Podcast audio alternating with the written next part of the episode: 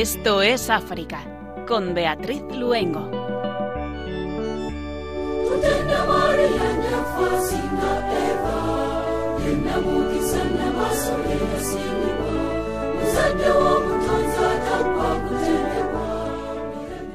Muy buenas tardes a nuestros queridos oyentes de Radio María. Encantados de estar un jueves más con ustedes, como hacemos cada 15 días, para trasladarnos a través de las ondas y de la mano de nuestra Madre al continente de la esperanza, al continente africano. Les saludamos desde nuestros estudios centrales de Radio María, Germán García en el control de sonido y Beatriz Luengo quien les habla. Hoy nos acercaremos a dos países muy distintos pero que desgraciadamente llevan tiempo sufriendo un conflicto que parece olvidado.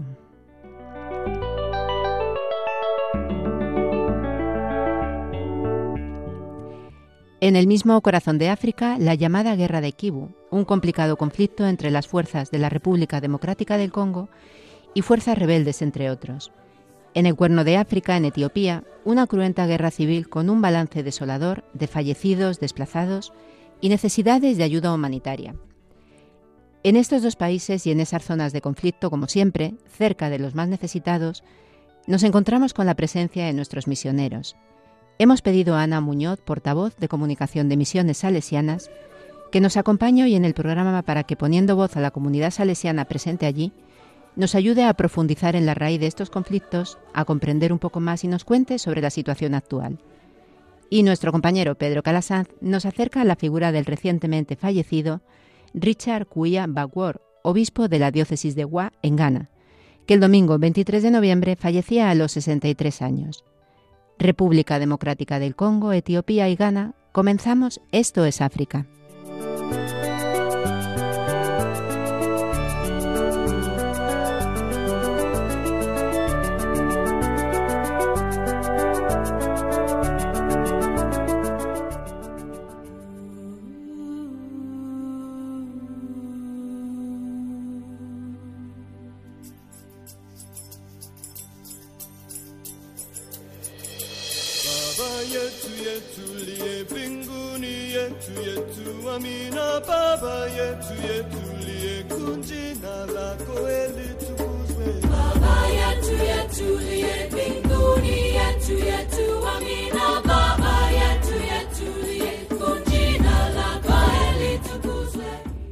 Eswatini, medios de comunicación utilizados como armas. ¿Quién alimenta la violencia? se pregunta el obispo de Mancini.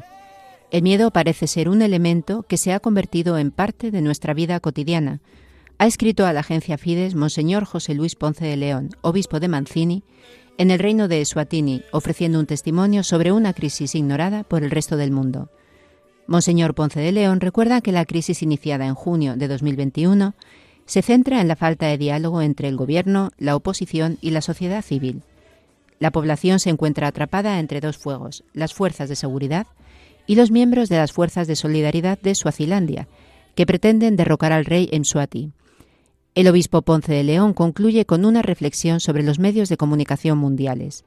Estos días es interesante ver la falta de información sobre Suatini más allá de nuestras fronteras, los medios de comunicación que antes hablaban tanto de nuestro malestar ahora guardan silencio.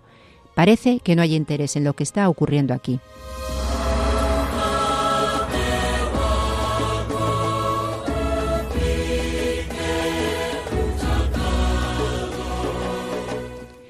Níger, encuentro del Santo Padre con Mohamed Bazoum, presidente de este país. El encuentro se produjo el sábado 3 de diciembre y entre los temas tratados destacan las buenas relaciones bilaterales entre la Santa Sede y Níger, la situación socioeconómica del país y la educación. El mandatario se reunió además con el cardenal secretario de Estado Pietro Parolin, acompañado de Monseñor Paul Richard Gallagher, secretario para las relaciones con los Estados y las organizaciones internacionales, según un comunicado de la Oficina de Prensa de la Santa Sede. También tuvo lugar un intercambio de opiniones sobre actualidad internacional con particular referencia a los problemas de seguridad y a los fenómenos migratorios en los países de África Occidental y de la región del Sahel.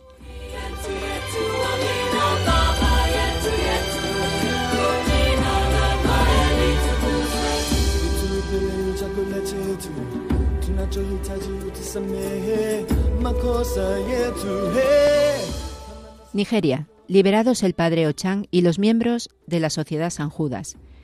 El padre Peter Aban Ochan y sus compañeros fueron liberados en la mañana del sábado 26 de noviembre y es también, según ha indicado el padre Peter Abue, vicario general de la diócesis de Ogoya. El sacerdote había sido secuestrado el 24 de noviembre en una zona del estado de Nasarawa junto con cinco miembros de la sociedad San Judas. El secuestro de sacerdotes y religiosos es un delito que se produce desde hace tiempo en Nigeria. Este año el número de sacerdotes secuestrados parece ir en aumento. Pero según el padre Abue, al menos en el caso del padre Peter Abanochan, su secuestro junto con el de sus compañeros no se debió a un acto dirigido específicamente contra la Iglesia católica, sino a una casualidad, ya que desgraciadamente el bandolerismo y los secuestros proliferan en esta zona, según palabras del vicario general de Ogoya.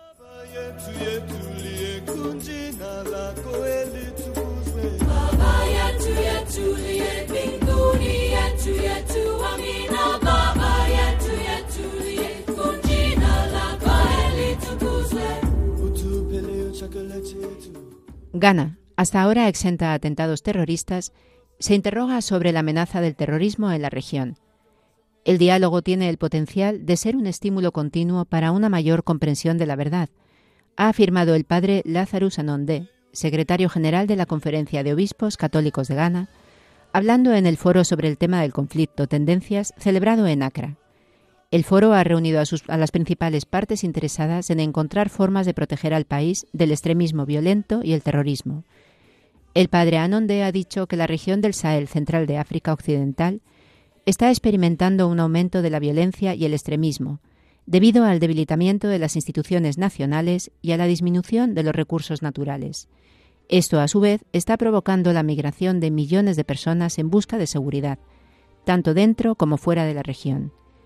Por ello, el secretario general de la Conferencia Episcopal ha instado a los participantes a trabajar con las comunidades locales y la sociedad civil, incluidos los líderes religiosos, para reconstruir la confianza en las instituciones estatales locales y nacionales y reavivar la participación cívica.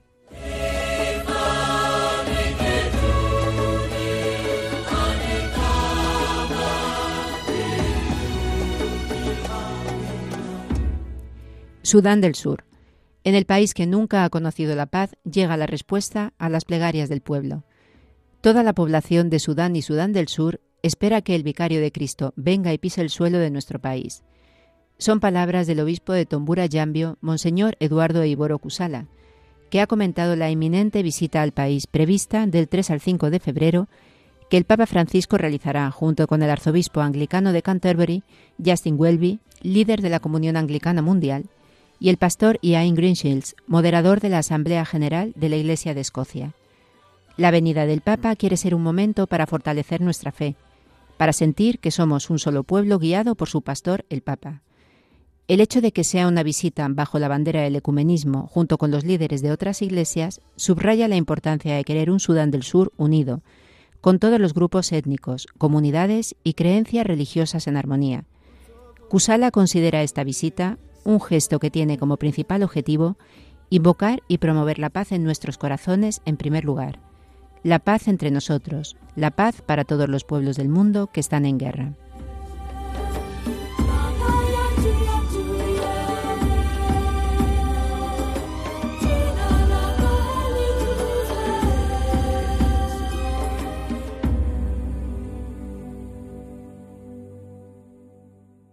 Suis un enfant de Dieu,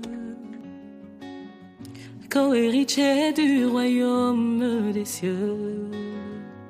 Je suis à l'image du Dieu Tout-Puissant, son sang coule dans mes veines. Je suis un enfant de Dieu, envoyé proclamer sa bonne nouvelle je suis à l'image du créateur. Son souffle me redonne la vie. Tu es mon Père, mon véritable ami. En toi j'ai mon salut, Emmanuel. Tu es mon sauveur, mon roi, mon appui. En toi j'ai la victoire, je suis sauvé. Enfant de Dieu, je suis. Enfant de Dieu, je suis. Enfant de Dieu, je suis un enfant de Dieu. Enfant de Dieu, je suis.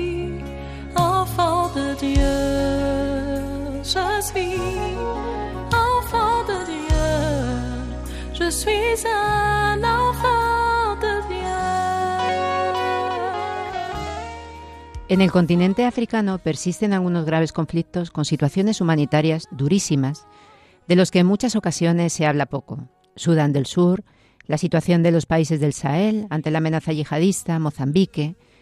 Ojalá tuviéramos tiempo para poder hablar de todos y así podernos acercar a nuestros hermanos africanos, pero hoy hemos elegido dos. Nos iremos a la región de Kibú, en la República Democrática del Congo, que lleva inmersa desde hace varios años en varios conflictos, una situación a las que se han sumado epidemias, como el ébola o la pandemia del COVID.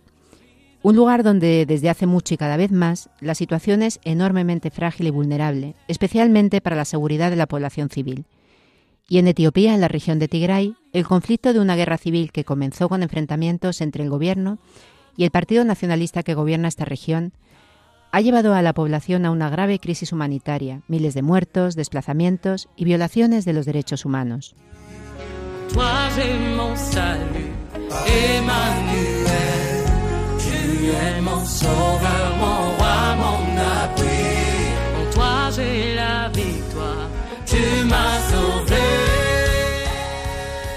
En estos países, al lado de los más desfavorecidos y de quien más lo necesita, se encuentra la comunidad salesiana.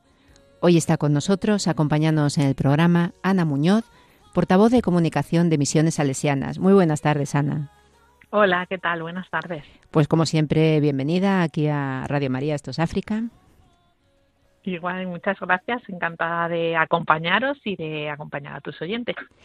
Pues Ana, comenzamos con una noticia publicada precisamente por Misiones Salesianas el 11 de noviembre de 2022.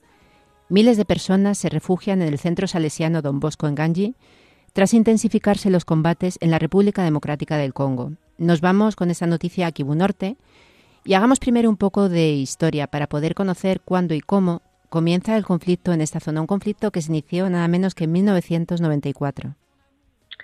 Bueno, pues sí, es eh, un largo conflicto en el Congo. La verdad es que es un país que lleva en, conflicto pues eh, muchísimos años y, y, que ha sufrido como varias etapas, ¿no? El, al principio, como bien decimos, en este año 94, eh, si nos acordamos, los problemas del Kivu vienen por el genocidio que se estaba eh, produciendo en Ruanda, el genocidio eh, Tutsi a manos de los Hutus en el año 94. Eh, en ese momento muchos eh, Tutsis y los Hutus moderados se refugian en, en, lo que era el antiguo Zaire, ¿no? Eh, fíjate si nos vamos atrás. Uh -huh. Y de alguna manera ese conflicto que había en Ruanda se exporta, se exporta al Congo, ¿no? Y, así empieza el conflicto que pasa, como digo, varias fases. Llegamos, por ejemplo, al año 97, cuando eh, estaba en el poder eh, Mobutu, que en esos momentos está apoyado por eh, países como Estados Unidos o como Bélgica, y se, y se alza contra él eh, Kagame, Paul Kagame, que, que en esos momentos es apoyado por el, eh, por el presidente ruandés. Uh. Eh, y apoya esta primera rebelión congoleña ¿no? de, de, de Kabila ¿no? contra, contra Mobutu. Y, y aquí se crean eh, muchos eh, grupos rebeldes que, que pues que, que quieren eh, pues afrontar todo esto, unos a favor del ejército y del gobierno y otros en contra, ¿no? Eh, así empieza lo que se llama la Primera Guerra del Congo, pero un poquito más adelante eh, salta la Segunda Guerra del Congo, con, se arma a, pues muchos grupos de autodefensa, porque en ese momento se quiere combatir a Uganda y a Ruanda que estaban invadiendo el país. y el problema es que muchos de esos, eh, bueno, cuando llega la paz, pues muchos de esos, bueno, la paz entre comillas, pero bueno, ese, ese primer eh, momento bélico, o por lo menos baja de intensidad, y muchos de esos grupos que, que, se, que son armados para, para echar a, a los invasores, pues no se desarman. Y esto que provoca que ahora mismo no tenemos un conflicto en, República Democrática del Congo donde haya dos partes eh, claramente en conflicto, sino que es un conflicto atomizado con muchas fuerzas y muchos grupos rebeldes y esto dificulta mucho pues las conversaciones de paz en, en la zona sobre todo en muchas ocasiones eh, el gobierno ha conseguido pues que un determinado grupo eh, rebelde pues eh, esté o firme unos acuerdos de paz pero eh, otro no con lo cual la situación para la población sigue siendo sigue siendo la misma sin entrar a hacer política ni en acusaciones porque se habla mucho ¿no? sobre, sobre mucha, muchos países que están interviniendo, pero es un conflicto que sí que es verdad que tiene un fuerte papel distintas potencias extranjeras. ¿Cuál es un poco este mapa de potencias que intervienen, tanto africanas como no, como no africanas y que parecen implicados en el conflicto? Bueno, pues ya hemos hablado de, varias, de varios países, ¿no? Que en su momento eh, apoyan a unos u a otros. Eh, ahí está el caso de Estados Unidos, de Bélgica, por ejemplo, eh, pero también de, de Ruanda y de, y de Uganda, ¿no? Son países que, que están ahí merodeando. En muchas eh, ocasiones se habla de que, por ejemplo, el ejército ruandés está eh, a favor, digamos, de, de los grupos eh, rebeldes, pero bueno, la verdad es que la situación es muy complicada y, y es complicada porque es un país con, con muchos eh, recursos naturales uh -huh. eh, y además con, con, muchas tierras de cultivo. Tiene, tiene oro, tiene diamantes, tiene estaño, con lo cual todo eso hace bueno pues un cóctel un cóctel explosivo nunca mejor dicho no eh, y hay luego también la comunidad internacional eh, ha estado muy implicada desde el año 99, cuando Naciones Unidas eh, envía la primera misión de cascos azules. Es una de las misiones eh, más antiguas que tiene Naciones Unidas, la MONUSCO, y que eh, lleva más de 20 años y, y y mucha gente se pregunta que un poco que qué hacen no en eh, esos 20 años. Además es digamos la creo que es la bueno no creo no es seguro la misión eh, con mayor con mayor contingente no de que existe ahora mismo de Naciones Unidas pero a la vez también ha sido muy controvertida y muy y muy eh, puesta en duda su credibilidad, porque en muchos casos, eh, pues cuando ha habido momentos eh, de conflicto, eh, que, que, que se ha, eh, o bueno, de, momentos de, de, lucha armada, se, ha, se han atrincherado en sus, en sus cuarteles. También cierto que tampoco tienen mucho eh, poder de maniobra, pero no, se han, no han protegido a la población civil. Entonces esto ha hecho que también sean como bueno pues muy muy eh, pues muy preguntado ¿no? el, qué hacen allí para qué están exactamente. Con lo cual, eh, bueno, pues vemos que la situación eh, no solo política, sino también de inestabilidad y de gobiernos más o menos débiles desde entonces, sino también, bueno, pues la, la situación del país y sus recursos y eh, el apoyo de la comunidad internacional tampoco eh, muy eh, activo, por decirlo de alguna manera, pues al final se ha convertido en uno de los grandes conflictos olvidados que, que ahora mismo podemos ver.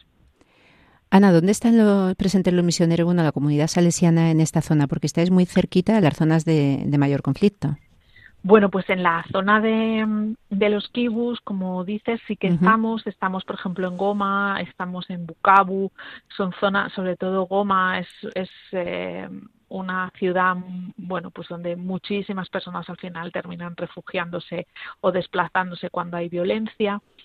Y luego, pues es que estamos en, en casi todo el país. Eh, contamos, es uno de los eh, países donde hay además más salesianos y más misioneros salesianos. Estamos hablando de unos 300 más o menos. Y estamos hablando de eh, seis, siete, ocho obras en diferentes sitios, ¿no? Pues desde, evidentemente en Kinshasa, en Lubumbashi, pero luego también en pueblos como Bujimayi, en, Uvira, en Kasenga, eh, bueno, pues en, en, lugares ya, bueno, pues no tan, tan ciudad, sino muchos de ellos rurales, donde hay también mucha necesidad. En estas últimas semanas, además, parece que el conflicto se ha recrudecido y, y, bueno, casi son una realidad diaria la muerte, los saqueos, violaciones, el reclutamiento de niños soldados y los desplazamientos. ¿Qué noticias os llegan sobre lo que está pasando?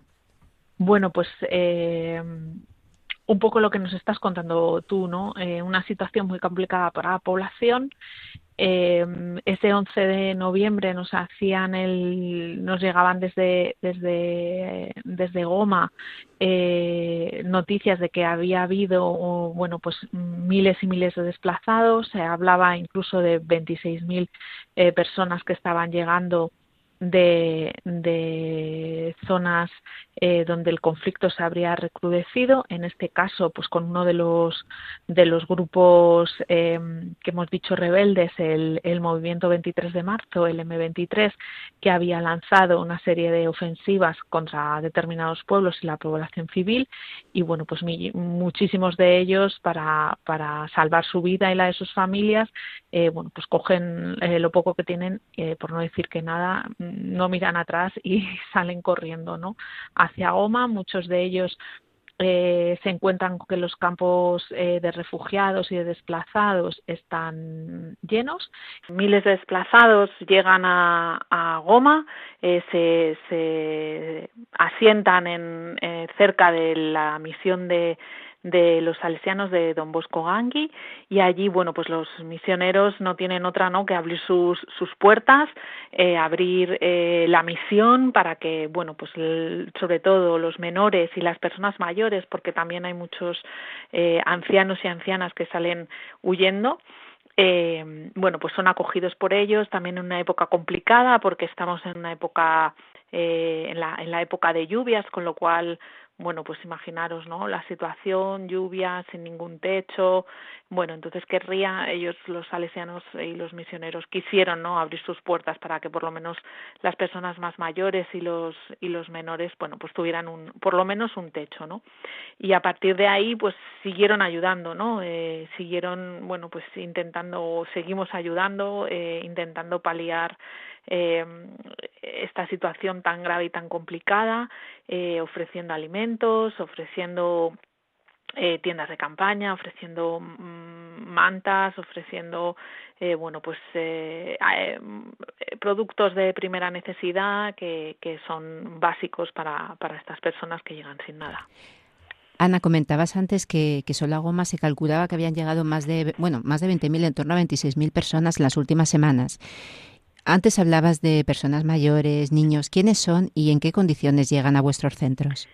Bueno, pues como decimos y como siempre ocurre en estas situaciones, la mayoría de las personas que llegan eh, son mujeres y niños y niñas y en este caso, como hablábamos también, muchas personas mayores y personas eh, eh, discapacitadas, personas eh, bueno pues muy vulnerables en cualquier caso y la situación es muy complicada eh, como en muchos otros casos, sobre todo en, en desplazamientos de población debido a, a violencia, ¿no? Eh, llegan muchos de ellos en estado de shock, eh, como hemos dicho, sin nada, sin, sin, sin ningún, sin dinero tampoco. Son gente además humilde, de que viene de zonas rurales donde la situación bueno pues eh, no no no son no es una zona rica no son son personas además ya de por sí vulnerables que viven en zonas eh, empobrecidas y, y llegan a, a Goma en esa situación intentando salvar su vida, la de sus familias y habiendo eh, visto bueno pues muchos de ellos situaciones complicadas, graves, eh, muertes de familiares. Bueno, la verdad es que eh, lo cierto es que es nada nuevo, eh, desgraciadamente, ¿no? Para, para muchos de nosotros cuando hablamos de, de, conflictos de larga duración y de movimientos de, de personas debido a, a la violencia. Hablabas precisamente de, de campamentos que aparecen, ¿no? Y de ni siquiera se crean, sino que sencillamente aparecen. Cuando los salesianos, cuando nuestros misioneros visitan esos campamentos, ¿qué se encuentran allí? Bueno, pues como digo, eh, estamos además en esta época de lluvias, con lo cual encontramos barro, encontramos eh, encontramos agua por muchísimos sitios, eh, muchísimas personas que lo único que tienen es eh, pues una pequeña no es eh, una pequeña manta, una pequeña eh, que les cubre eh, sin nada, sin, sin, alimentos, sin agua, sin ninguna manera de saber tampoco de sus familiares que han dejado atrás o que están en otros asentamientos. Eh, pues es, una, es muy complicado. Lo único que los misioneros siempre nos tras, trasladan ese momento de esperanza, ¿no? Y de muchas personas que, que están luchando por su vida y que, y que lo consiguen, ¿no? Y, personas agradecidas, personas que, que, que a pesar de las situaciones vividas quieren, quieren seguir viviendo, ¿no? Y quieren, y quieren lo mejor para sus hijos y quieren eh, bueno pues un, un, quieren paz quieren vivir con dignidad quieren vivir tranquilos no nada eh, nada que no queramos nosotros no para nuestras uh -huh. propias familias no y, y nuestros propios seres queridos Ana, siempre dicen que, bueno, decimos que el tesoro de África son sus niños, ¿no? Pero yo creo que hay otro tesoro que eso es la gente joven. Y seguramente es uno de los grupos que más sufre toda esta situación. El Centro Juvenil Salesiano Don Bosco Gangui acoge precisamente a jóvenes de alto riesgo y víctimas de violencia. Es un centro con el objetivo de formar buenos cristianos y honrados ciudadanos, acogiendo principalmente a jóvenes excombatientes. ¿Cómo se trabaja en este centro y más en condiciones tan, tan adversas y cuando se tiene tan cerca tanta violencia? Bueno, los misioneros salesianos en Goma además trabajan no solo en este centro de, en el centro de Gang, este Gangui, eh, Don Bosco Gangui, que es un centro de acogida para niños excombatientes, para niños eh, que viven en las calles, para menores que han sido traficados, para menores que han sido abandonados o son huérfanos. Y, y bueno como como los salesianos no en su, misión básicamente es la de protección y, y, dar acceso a la educación a estos menores más vulnerables pues es lo que se trata no en, en el centro de en el centro Don Bosco Gangui de darles esa eh, pequeña eh, empujón, por decir de alguna manera, de hacerles sentirse dignos, de hacerles sentirse que ellos pueden conseguir eh, otras cosas alejadas de la violencia y de las calles y darles luego un pequeño impulso más con, con la formación eh, profesional, ¿no? Que esto se hace en otro de los centros que, que los salesianos tienen en Goma, que es eh, el Centro Salesiano Litig, que allí, bueno, pues eh, de lo que se trata es de que eh, aprendan un oficio y puedan ganarse la vida, ¿no? De otra manera que no sea ni la violencia ni las calles y afortunadamente sí que tenemos esa buena experiencia de conseguirlo, ¿no? Que también quiero que los oyentes no solo se vayan con esa idea de, bueno, pues lo que siempre hablamos, ¿no? África y en este caso la República Democrática del Congo, un país africano en guerra, violencia, pobreza. Eh, bueno, pues también hay esa juventud que, que resiliente que, que quiere que quiere lo mejor para, para su país también y quiere el desarrollo y se queda y trabaja eh, no solo para ellos sino también para, para toda su comunidad y creo que esto es muy muy importante no el, el, el que estos jóvenes porque bueno África eh, no solo la República Democrática del Congo sino la mayoría de los países son eh, mayoritariamente eh, con una población muy joven y, y hay que darles una salida. No no no puede ser la violencia y las calles. Tiene que tiene que tiene que haber una salida para ellos de, de desarrollo de educación de de futuro. Me ha llamado la atención, Ana, que antes comentabas que, que, lo que os trasladan los misioneros es esperanza, ¿no? Y yo te pregunto, dentro de esta situación dramática, ¿no? Y sin embargo, esa esperanza la comunidad salesiana la lleva a cabo sin cansarse de llevar a cabo iniciativas de pacificación en la zona, de ayuda a los más necesitados dentro de los propios necesitados. Cuéntanos algunas de estas iniciativas.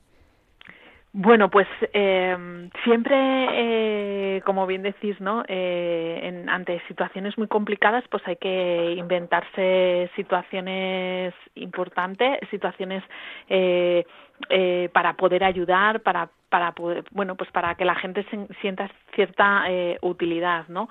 No solo en estos países, en, en los nuestros, ¿no? Donde tenemos muchísimas formas de colaborar, de, de intentar eh, cambiar esta situación, de comprometernos para una transformación de esta sociedad que básicamente no nos gusta, eh, bien, eh, bueno, pues colaborando con, con organizaciones como Misiones Salesianas en este caso, con otras organizaciones que, que nos den esa fiabilidad, pero también en los propios países existe esa existen esas iniciativas, ¿no? De, de apoyo y ayuda hacia las personas que también lo necesitan desde allí. Y quizás son también muy interesantes y ver que, que mm, en los propios eh, países, que siempre pensamos que es que eh, la ayuda siempre va del norte al sur, ¿no? De, del, de, desde aquí a los países eh, que menos tienen, bueno, pues también saber que desde esos países se producen iniciativas eh, para ayudarse a sí mismos, ¿no? Que, que también quitándonos un poco esta uh -huh. idea de eh, los blancos que van a ayudar a los negros, ¿no? Sino que ellos también eh, eh, saben, ¿no? Cómo, cómo salir o intentan no eh, crear iniciativas de, de apoyo a, a las personas que en ese momento lo necesitan. Recordamos a nuestros oyentes que están escuchando Esto es África y hoy se encuentra con nosotros en el programa Ana Muñoz, portavoz de comunicación de Misiones Salesianas. Con ella nos hemos acercado a la región de Kibú, la República Democrática del Congo, y ahora, con este canto a María que vamos a escuchar, nos trasladaremos a la región de Tigray, en Etiopía.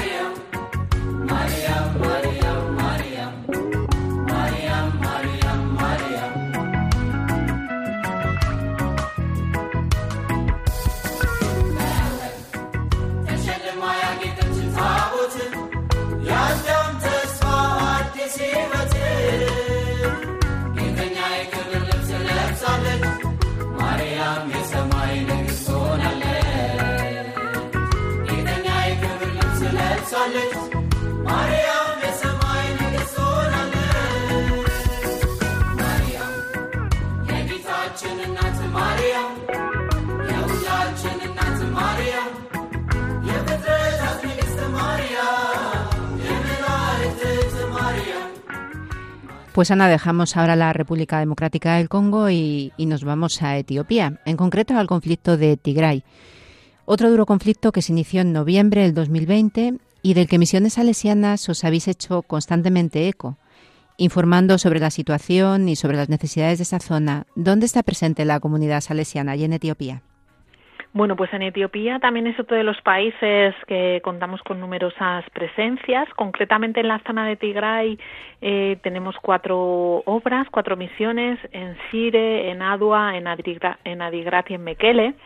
Pero bueno, luego también estamos en, esto es como en la zona norte del país, eh, también estamos en la capital, en Addis Abeba, en Debrecen, que está en una zona rural cerquita de, la capital, y luego en, en, otras tantas eh, misiones eh, y ciudades del sur del país, del sur y del, y del oeste, como Gambela, como Suey, como Dila, como Adamitulu.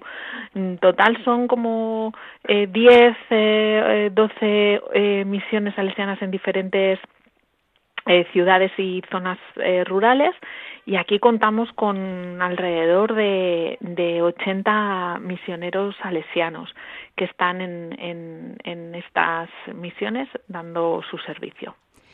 Pues al igual que hemos hecho con Kiwi y la República Democrática del Congo, te vamos a pedir que hagamos un poco de, de historia para que todos podamos situarnos. ¿Por qué se inicia este conflicto en la región de Tigray, en Etiopía? Bueno, en la región de, Tigray eh, había siempre, bueno, hay el, partido, uno de los partidos, el Frente de Liberación Popular del Tigray, que se llama, eh, siempre ha existido, ha estado siempre muy incorporado dentro de lo que era el gobierno, hasta que en 2019 se niega a fusionarse con lo que ahora existe, que es el Partido de la Prosperidad. Y a partir de entonces, digamos que comienzan las tensiones o se, de alguna manera estas tensiones se, se intensifican. Eh, en noviembre de, de 2020, eh, se acordémonos que acordémonos que estábamos ahí en plena pandemia eh, eh, se producen unas eh, unas elecciones regionales en la zona del Tigray. Y en ese momento el presidente Abiy Ahmed decide que mm, bueno pues que, que esas elecciones no, no han sido autorizadas y, y que y no reconocen digamos esas elecciones que se producen eh, como en septiembre de 2020 vale eh, pero el, el, el, parlamento que hay en Tigray, eh, bueno, pues dicen que sí, que esas elecciones han sido eh, autorizadas, etcétera. Y digamos que ahí empieza, a través de eso empieza el conflicto. Eh, y el 4 de noviembre de 2020, ahí es cuando se, las Fuerzas de Defensa Nacional, digamos que la, el ejército etíope, decide lanzar una operación militar contra, contra este contra este grupo, la, la, el Frente de Liberación del Pueblo del Tigray. A partir de entonces, el conflicto escala eh, semana a semana eh, se cortan las comunicaciones, hay evidentemente eh, momentos de gran violencia, bombardeos, eh, violencia contra la población civil. Eh, y, y, bueno, pues ahí eh, se produce eh, un gran éxodo de, de personas desplazadas hacia las ciudades como Mekele. Y, y empieza eh, un, una época de gran violencia y de mucha necesidad para muchísimas personas. Eh, se cortan, como hemos dicho, las comunicaciones, pero también eh, dejan de, de, funcionar los bancos, dejan de funcionar los servicios públicos, eh, ya no hay comercio.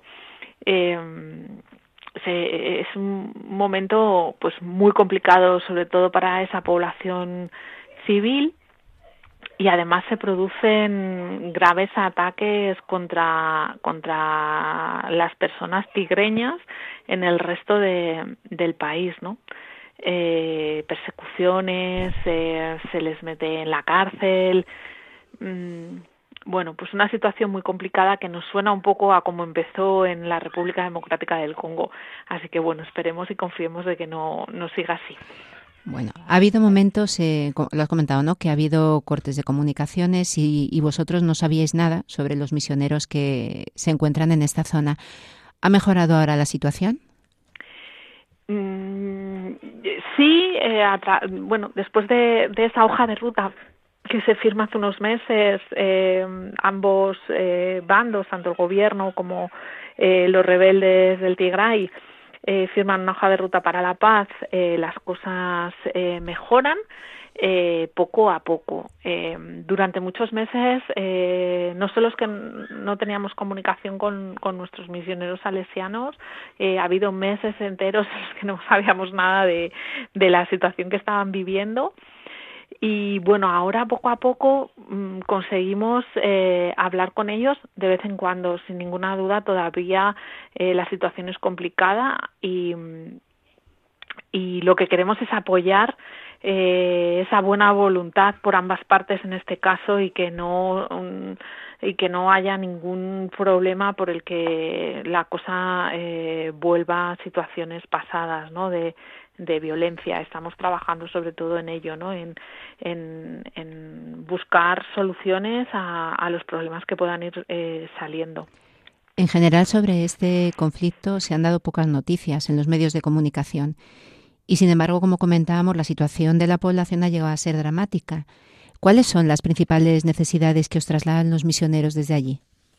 Bueno, pues ahora mismo, tras dos años de, de guerra que, que, ha habido más o menos de, en esta zona de Tigray, eh, estamos hablando de que es una crisis humanitaria de primer orden. Es cierto que en los medios de comunicación no ha aparecido eh, grandes titulares, ¿no? Ni, ni grandes ni pequeños, probablemente pequeñas noticias, uh -huh. en cualquier caso. Eh, pero es cierto que es que ha sido un conflicto muy eh, opaco, muy ocultado eh, no ha sido fácil conseguir información. Bueno, en nuestro caso, por ejemplo, ¿no? que en muchas ocasiones alzamos esa voz, era imposible porque no sabíamos qué es lo que estaba ocurriendo. Suponíamos que la situación era complicada debido a que ni siquiera podíamos hablar con, con los misioneros en la zona, pero eh, pero bueno, en verdad tampoco tienes ninguna información fiable, ¿no?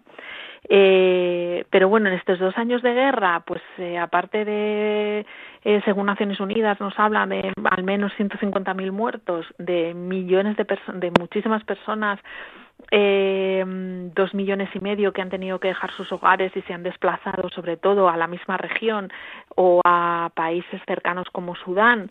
Eh, luego también hay una gran hambruna. Eh, una de las últimas ocasiones en las que conseguimos hablar con los misioneros salesianos y contábamos esa información era que había mucha gente que estaba ya muriendo de hambre, ¿no? Y ellos, los misioneros, nos decían, bueno, estamos acostumbrados a ver morir a personas bueno, pues por falta de recursos, porque el acceso a la sanidad no es fácil. Dice, pero es que ahora mismo hay mucha gente que está muriendo de hambre, ¿no? O sea, eh, Naciones Unidas decía que al, más o menos habría como unos 400.000 personas afectadas solamente por la hambruna. Pero bueno, eh, eh, también eh, alerta de que hay como más de dos millones y medio de niños que, que, se han visto privados de la ayuda y de la asistencia humanitaria debido a la guerra. Eh, por supuesto, eh, miles de, de, complejos sanitarios destruidos, los eh, centros educativos también, con lo cual ahora mismo estamos viendo un panorama complicado para la población y la necesidad de una reconstrucción. Se trabaja también conjuntamente con otras órdenes religiosas. ¿Qué otras congregaciones se encuentran allí y trabajan conjuntamente con vosotros?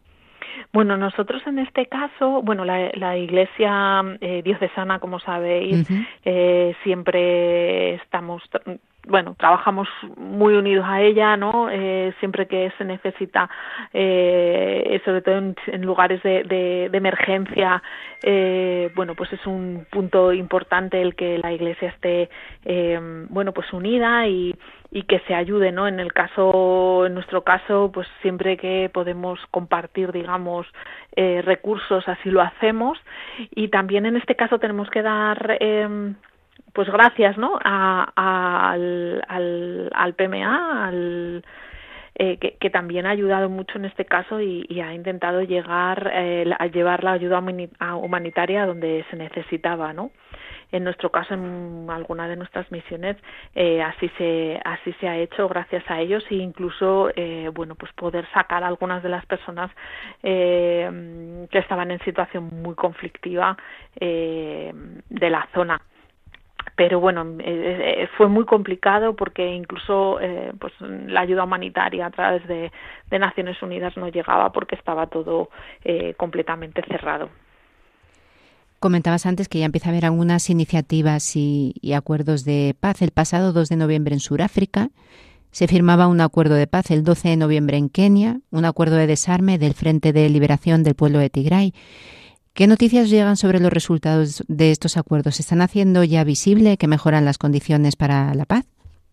Eh, lo que sí que nos, poco a poco sí, desde luego, y mm, eh, bueno, pues las comunicaciones, por ejemplo, ya no son tan complicadas como antes. Y también un punto importante es que se han abierto corredores humanitarios, ¿no? Para que esa ayuda humanitaria llegue llegue a, las personas eh, y a la población civil, que nos parece eh, quizá lo más importante de todo, ¿no? Que, que esa ayuda de primera necesidad eh, que estábamos hablando, ¿no? Pues de miles y miles de personas afectadas y víctimas de la hambruna, eh, bueno, pues al menos se palien un poco sus necesidades, aunque mm, como decimos, pues son muchas, eh, todo tiene que, todo irá mm, tranquilo y despacio eh, pensamos que, que, es mejor así, ¿no? Que, que, que los pasos que se den se den con seguridad y que no y que no se retroceda, sobre todo, bueno, pues pensando en toda esta población, ¿no? En estos dos millones y medio de personas que, que tuvieron que abandonar sus hogares, que no tienen nada, muchos de ellos que están eh, refugiados y eh, o tienen su refugio en escuelas, en, en parroquias, en en centros de, de acogida, bueno, pues que poco a poco eh, puedan ver que, la que su situación mejora y, y bueno, también crear un, un, un, ambiente de reconstrucción, ¿no? No solamente mm, que se reconstruyan pues las eh, pues las carreteras o, los hospitales o las escuelas, sino también una reconstrucción de esas personas, ¿no? De, de nos parece súper importante también y en, en, situaciones de conflicto eh, los misioneros salesianos en este caso trabajan ese apoyo para la paz y esa reconstrucción personal, ¿no? De, del perdón, de del mirar hacia adelante, de ese momento de esperanza eh, en el futuro para y, y, bueno y de aprendizaje para que no nos repitamos eh, bueno pues situaciones como las vividas. Y ya para terminar, Ana, desde los muchos años de la comunidad salesiana en zonas especialmente difíciles, ¿qué papel piensas que tiene la Iglesia en estas regiones donde los conflictos llegan a ser tan largos? Bueno, pues la Iglesia es cierto que en la mayoría de estos lugares tiene un papel eh, eh, prioritario, ¿no? No se esconde en estos casos, siempre da un paso adelante y, y en favor de, de, las personas que lo necesitan, de la población civil, de la paz. Eh, siempre es el, el papel que, que, juegan, ¿no? E incluso en muchos casos están ayudando a que las conversaciones de paz eh, vayan por buen camino. Con lo cual, eh, creemos que aquí, eh, como cristianos, ¿no? no nos escondemos y abogamos por, por la justicia y por la paz. Pues Ana Muñoz, portavoz de comunicación de Misiones Salesianas, muchísimas gracias como siempre por habernos acompañado, por habernos acercado a esas dos realidades, ¿no? de Kibú y de en República Democrática del Congo y de Tigray en Etiopía. Ponemos estos dos países bajo en el corazón de la Virgen.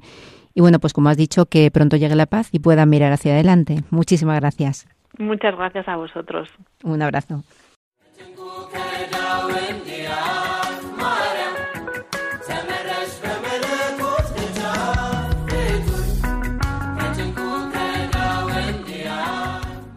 Y nos encontramos en ese tiempo precioso de espera, el Adviento.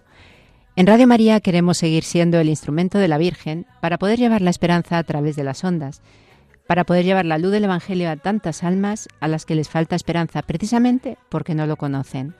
Para ello necesitamos que nos ayudes. Te invitamos a hacerlo con tu colaboración, haciéndote voluntario, con tus, donativos y sobre todo con tu oración.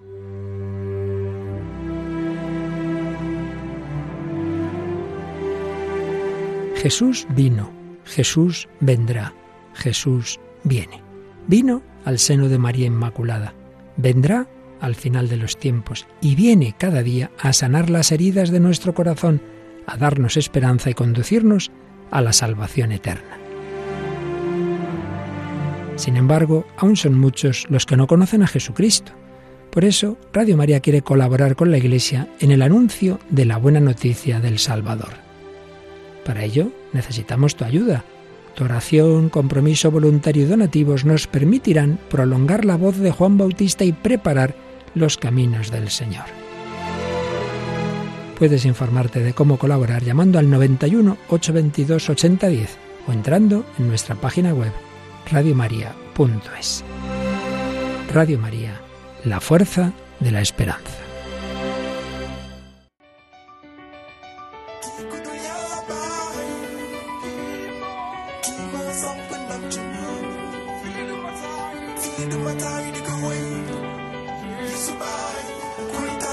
Jésus, toi mon Seigneur, le Dieu vivant, toi qui m'as donné la voix pour chanter.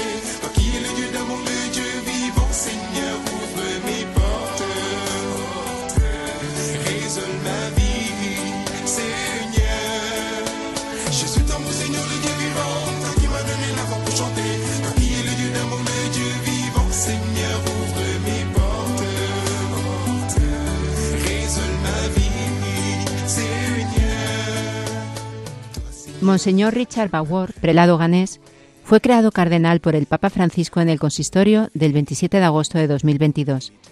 Presidente de la Conferencia de Obispos Africanos y obispo de Gua desde 2016, fue conocido por su caridad y atención a las personas con discapacidades mentales en Ghana. Y seis años atrás había lanzado un ministerio de atención médica para personas abandonadas con discapacidades mentales. El domingo 23 de noviembre fallecía a los 63 años un servidor de Dios y un gran evangelizador por amor a la Iglesia. Nos acerca a su figura nuestro compañero Pedro Calasanz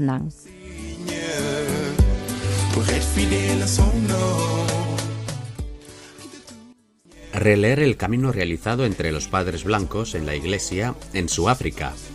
Releerlo a la luz de una muerte prematura que llegó muy lejos de casa Así lo hizo el cardenal Giovanni Battista Re, decano del Colegio Cardenalicio, en su homilía de la misa en sufragio del cardenal Richard Cuya Bavor, obispo de Gua, Ghana, celebrada en la Basílica Vaticana.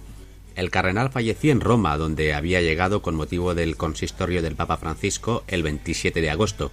En ese momento no pudo asistir a la celebración porque estaba hospitalizado a causa de una enfermedad. Precisamente la muerte del cardenal, subrayó Re, nos hace reflexionar sobre la fragilidad de nuestra existencia y la importancia de vivirla intensamente en el amor a Dios y al prójimo. La perspectiva de la paz eterna nos saca de la tristeza y nos abre a la esperanza. En su homilía, el decano del Colegio de Cardenales recuerda el nacimiento de Baavor en el seno de una familia católica la pérdida de su padre cuando solo tenía cuatro años y la fe que aprendió en el regazo de su madre, que era muy religiosa. Después, el seminario y los muchos pasos que le llevaron a ingresar en la Sociedad de Vida Apostólica de los Misioneros de África, también conocida como los Padres Blancos, en 1981. Hizo sus votos religiosos en 1986 y se ordenó sacerdote en 1987 se distinguió enseguida, explica el cardenal Re, por sus notables dotes de inteligencia, espíritu misionero y gran espiritualidad, por lo que se le encomendaron importantes tareas como la de superior general de los misioneros de África en 2010, siendo el primer africano en ocupar este cargo. En su corazón estaba la labor misionera. En uno de sus escritos, recuerda el cardenal Re, Subrayaba que la credibilidad del mensaje cristiano pasa por el aprendizaje de la lengua y las costumbres, para que la gente sepa que la queremos y que nos importa de verdad lo que le pasa. También extendió que el compromiso misionero del instituto no debía limitarse a África, sino que debía extenderse a ayudar a los países de tradición católica necesitados de la palabra de Dios y de un renacimiento en la renovación de la fe y testimonio cristiano. En 2016 el Papa Francisco le nombró obispo de la diócesis de Hua. En 2020 se convirtió en miembro del Consejo Pontificio para la promoción de la unidad de los cristianos y este año su nombramiento como presidente de la Asamblea Plenaria del Episcopado de África y Madagascar, la SECAM. Con él concluyó el cardenal Re. Desaparece una figura muy significativa de un obispo africano, laborioso, comprometido con la evangelización, una vida gastada por el bien de las almas.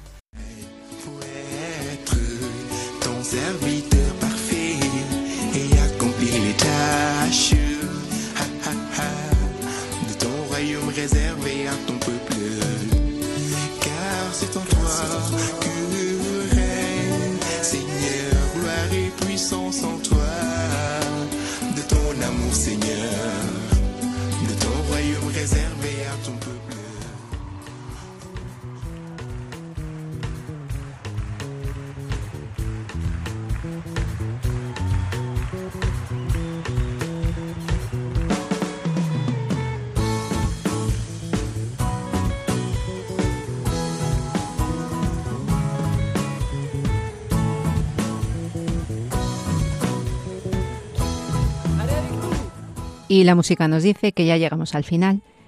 No queremos despedirnos sin recordarles el mail del programa por si desean ponerse en contacto con nosotros. Esto es africa@radiomaria.es, donde nos encanta recibir sus opiniones, sugerencias y testimonios. Y ya saben, para volver a escuchar este o cualquiera de los programas anteriores, entrando en el podcast y buscando Esto es África. Damos las gracias por habernos acompañado una vez más en el programa Ana Muñoz, portavoz de comunicación de Misiones Salesianas, con ella nos hemos hecho eco de dos conflictos del continente africano, en la región de Kibú, República Democrática del Congo, y en Tigray, Etiopía. Pedro Calasanz nos ha acercado a la figura de Monseñor Richard Bauer, prelado ganés creado cardenal por el Papa Francisco en agosto del 2022, presidente de la Conferencia de Obispos Africanos y Obispo de Wa, diócesis de Ghana, fallecido el pasado 23 de noviembre. Muchas gracias a Pedro por su colaboración. Gracias también a Germán García, con nosotros en el control de sonido, como un jueves más, y por supuesto a ustedes, a nuestros queridos oyentes, por habernos acompañado. Les invitamos a que sigan acompañándonos aquí en la emisora de la Virgen, a continuación con el programa Voluntarios.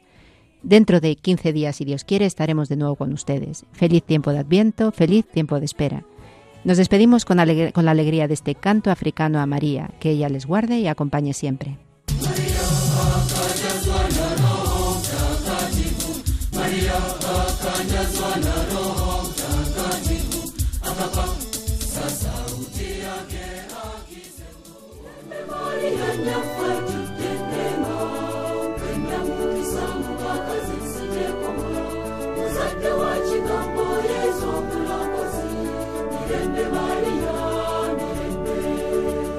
Esto es África con Beatriz Luengo.